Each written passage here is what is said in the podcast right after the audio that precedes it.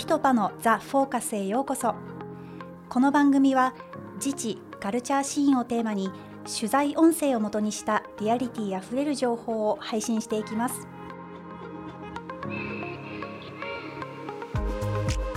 こんにちはフリーランス編集者の小沢彩です。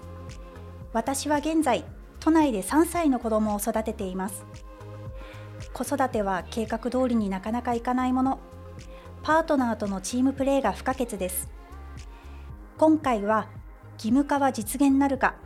男性育休のリアルというテーマで政府も推進している男性の育児休業について個人企業サイドに取材を行いました。育児休業は1歳未満の子どもを育てている従業員が勤務先に申し出ることで利用できる制度です。法律で定められている労働者の権利です。性別問わず利用可能な制度ですが実際のところ男性で制度を利用している人はまだまだ少数派。厚生労働省の調査によると2019年度の男性の育休取得率は7.48%過去最高となりましたがまだまだほんの一部の方しか利用できていません。制度上は育児休業を開始する予定日の1ヶ月前までに勤務先に書面で申し込めばよいのですが実際には休みにくいという声も現場から上がっています。まだ男性の育児について職場の理解が追いついていない環境で育児休業を取得したという会社員の田中さんと男性の育休取得を推奨している企業で男性管理職として育休を取得した北野さんに育休取得までの道のりや企業としての取り組みを伺います。まずは2019年4月に第1子が誕生したばかりの田中さんのケースです。夫婦同時に育休を6ヶ月取得したという田中さん。そのきっかけは何だったのでしょうか？今私は37歳で仕事としてはメーカー勤務の技術職で、30の時に転職をしたので、中途で入って7年目で育休を取得したっていう感じですね。まあ、育休を取得したきっかけというのは、あまりですね、こう、高尚な狙いとか意図はなくて、まあ、妻が単純に育休を取ってほしいなとあの持ちかけてきたので、じゃあ取ってみるかということで、まあ、会社に相談をして取ってみたという感じです。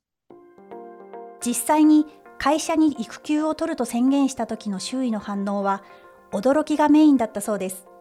同僚とかは、おお、取るんだっていう風な感じで、噂には育児休業制度を聞いていたけれど、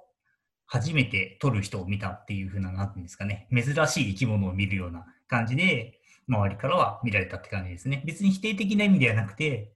あ、初めてその制度を使うような人が周りに出てきたみたいな、そんな感じの受け止められ方でした。半年もの育休を取ることが決まった後、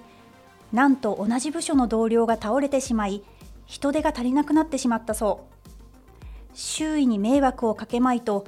自ら育休中も働きますと宣言したという田中さん。その時会社の反応は、まあ、実は育休中にもある程度働けるというのが法律上はあるんですけれども、ただ、会社として育休中に働くのはやっぱ認められないということで、会社側というのかな、自分の所属する部署の方でうまく人をやりくりして、私は休んで別の人をあてがうみたいな感じで、引き継ぎのさらに引き継ぎみたいなことをして、半年間休むことになりました。無事に半年間の育休を取得した田中さんですが、半年も休んだら会社で自分のポジションがなくなるんじゃないか。人事評価はどうなってしまうんだろう。というような不安はあったのでしょうか、まあ、私はそんなに人事評価については不安はなかったです。まあ、仕事の成果で評価がされていれば、まあ、私はそんなに不利にならないだろうという自信があったので、そこは大丈夫でしたけれども、まあ、きっとあまり成果が残せてない人は、ちょっと育休を取ろうと思うと、なんかしんどいのかなというふうに思ったりはします。周囲の理解もあり、安心して休むことができた田中さん。育休中の収入についても詳しく教えてくださいました普段の収入の67%がもらえました額面の67%でかつ非課税なので課税の分を考慮すると約8割ぐらいもらえていたので、まあ、8割もらえればそこそこいいかなというふうに私は思っていました。で、さらに半年も休むとですね、給与収入がだいぶ減るので、翌年の住民税が非常に安くなるというのもあって、多分トータルで考えると、給料の9割から9割5分ぐらい出てるんじゃないのかなというふうに思っていまして、まあ、そんだけ減らなければ割と十分な制度だと思います。確かニュースでも日本の育休の制度は世界的に一番いいみたいな話がニュースではあったと思うんですけれど、なので多分日本の育休の制度は相当いいと思います。一方、実際に育児休業を受け入れる企業側はどんな取り組みをしているのでしょうか。企業向けのサービスを提供する IT 企業株式会社スタディスト開発部副部長の北野さんにもお話を伺いました。北野さんは2019年の10月に子供が生まれておよそ3ヶ月の育児休業を取得したそうです男性が育休を希望する場合企業管理職サイドに求められることは何なのでしょうか？組織としては、特定の人に俗人化してしまった、まあ、仕事とかプロセスをできるだけ常日頃から減らしていくような、まあ、必要性があるなということを感じています。というのは、そのいくら制度上では育休取得は可能ですよと言っても、その人が抜けてしまって仕事が全く回らないっていうふうになっているのであれば、その休みたくても休めないと思うんですね。なので、常にそういう特定の人に依存したプロセスをできるだけ減らすように手順書を作ったりですとか、チームで一緒に仕事をするような機会を作ったりですとか、まあ、そういったところは普段から心がけてやっていますね。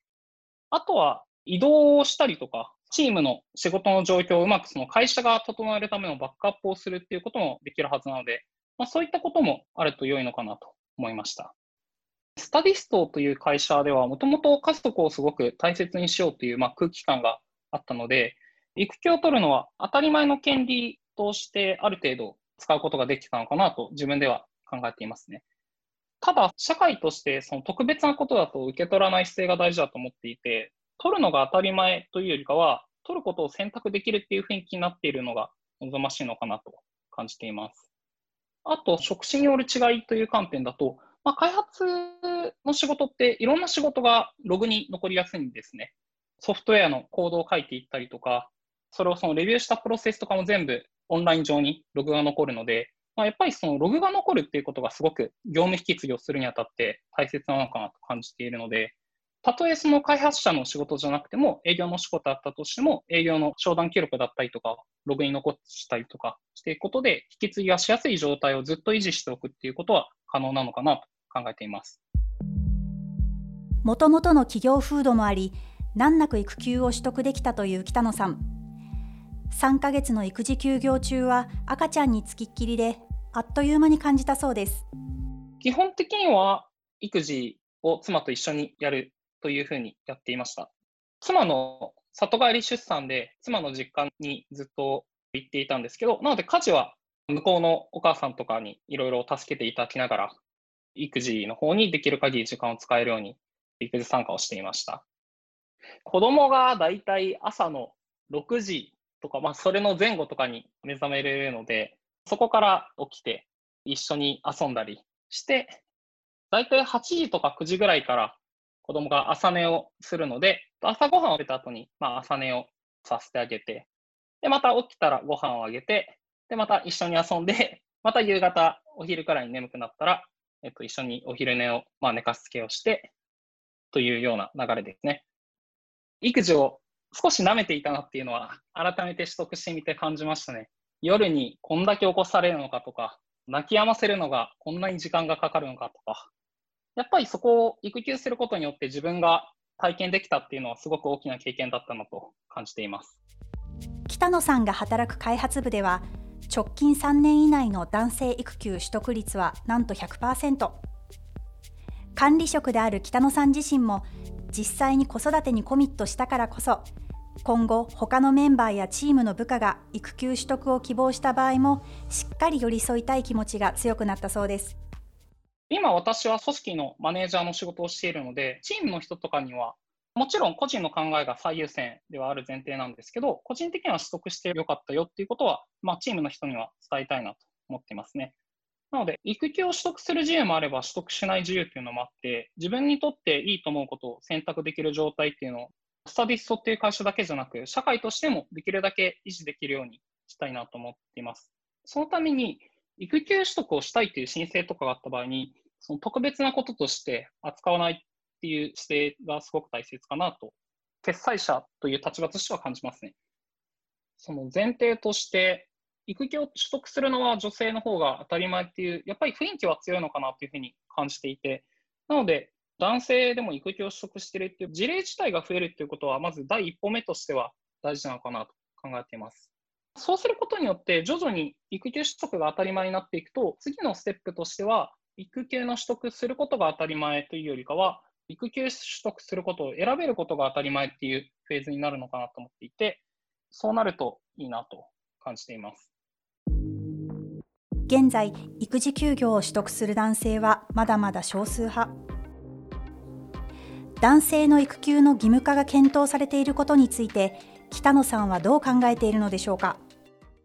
先ほど申し上げたように、男性が育休取得をすることが、まあ、自然なこととして受け取ってもらうっていうそのフェーズに行くためには、男性が育休を取得する事例が、まあ、前提として増えることは大切だと思っているので、そのためには、そのある程度、義務っていうと自分のイメージとは違うんですけど、とまではいかなくても、後押しするような制度ができること自体は、必ずしも悪いことではないのかなと思っているんですけど、やっぱりその最終的には、育休取得することが当たり前ではなくて、育休取得することを選べるのが当たり前になってほしいと思っているので、あまり義務っていう言葉に対する義務っていう感じではないんですかね。ちょっと説明が微妙なんですけど。さらに男性社員が育児休業を取得することで会社側にもメリットがあるのではないかと北野さんは語ります企業が育休取得をする、まあ、社員を受け入れることに対するメリットについては2点考えていて1点目についてはお話の冒頭の方で申し上げたんですけどチームのメンバーが業務から抜けてしまうということによってその人がやっていた業務っていうのが改めて明らかになると考えているんですね。なので、その人がどういう仕事を持っていたのかっていうことを改めて他の周囲の人が理解することによって、俗人化を防げたりとか、チームの仕事のプロセスをこう変えようっていう、まあ、業務改革、業務改善のきっかけにつながったりすると思っているので、まあ、そういった点がまず1点目ですね。で、2点目は、やっぱりその育休取得をできないってなってしまうと、少しその退職を検討してしまうきっかけにもなりうるのかなと考えていて、やっぱり活躍してくれる社員にはずっと長く働いてほしいっていうのは、私だけじゃなくて、すべての企業の中の人が感じていることだと思うので、その人の人生をサポートできるような周囲の雰囲気だったりとか、制度作りだったりが大切なんじゃないかなと感じています。育児休業中、主体的に子育てに取り組んできた北野さんご夫婦ですが、さまざまなシーンで育児は女性がやるものという社会の風潮を感じることがあったそうです。北野さんは男性が地域の育児コミュニティにどう入っていくべきか、まだ感覚がつかめていないといいます。赤ちゃん連れで外出した際も、男性トイレの中に子供のおむつ替えのスペースがなく困ったそうです。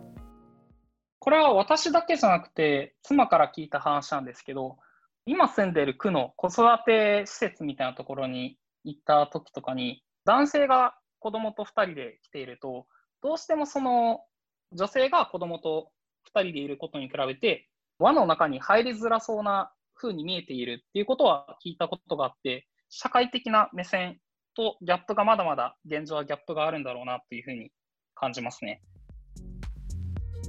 半年間の育休を取得した田中さんは、育児は母親がするものという社会意識は、男性育休が浸透することによって変えられるのではないかと語ります。多分女性が育児をするっていうのは、もうそれこそ世界的に昔からそういうふうな流れがどうしてもあるので、まあ女性が育児をするっていう大きな前提があるのは仕方がないのかなというふうに思うんですけれども、まあそれを、まあ、社会制度とかで少しずつ男性が育児をしていくっていう方向に行かざるを得ないというふうに思います。まあ、どうしても子供は女性が産むしかないので、まあ、男性はお腹を膨らませて産むことはできないっていうのがあって、女性は子供を産むための休みである、まあ、産休がありますけれど、男性にはそれがないので、簡単に言ってしまえば、男性にも女性が、まあ、産休の2ヶ月と同じように、男性も産休で、まあ、実際には男性は産まないんですけれど、2ヶ月休むっていうふうに制度を男女平等にしてしまえば、割とやりやすいのかなとは思ったりはしますけどね。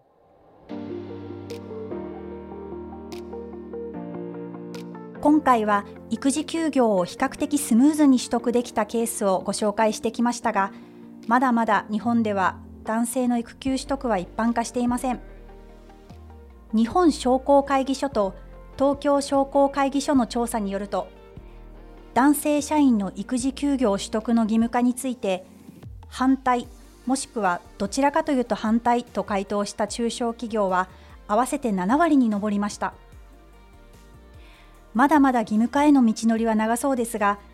一方で子供を産んだ女性の産後うつは社会問題にもなっています。夫婦で一緒に育児する選択肢ができれば、社会は変わるのではないでしょうか。今回は義務化は実現なるか、男性育休のリアルというテーマでお送りいたしました。お相手は小沢彩でした。ザ・フォーカス。この番組はポッドキャストプロダクションピトパのオリジナルコンテンツです。番組の感想リクエストは詳細欄の URL よりお待ちしています。それではまた次回お会いしましょう。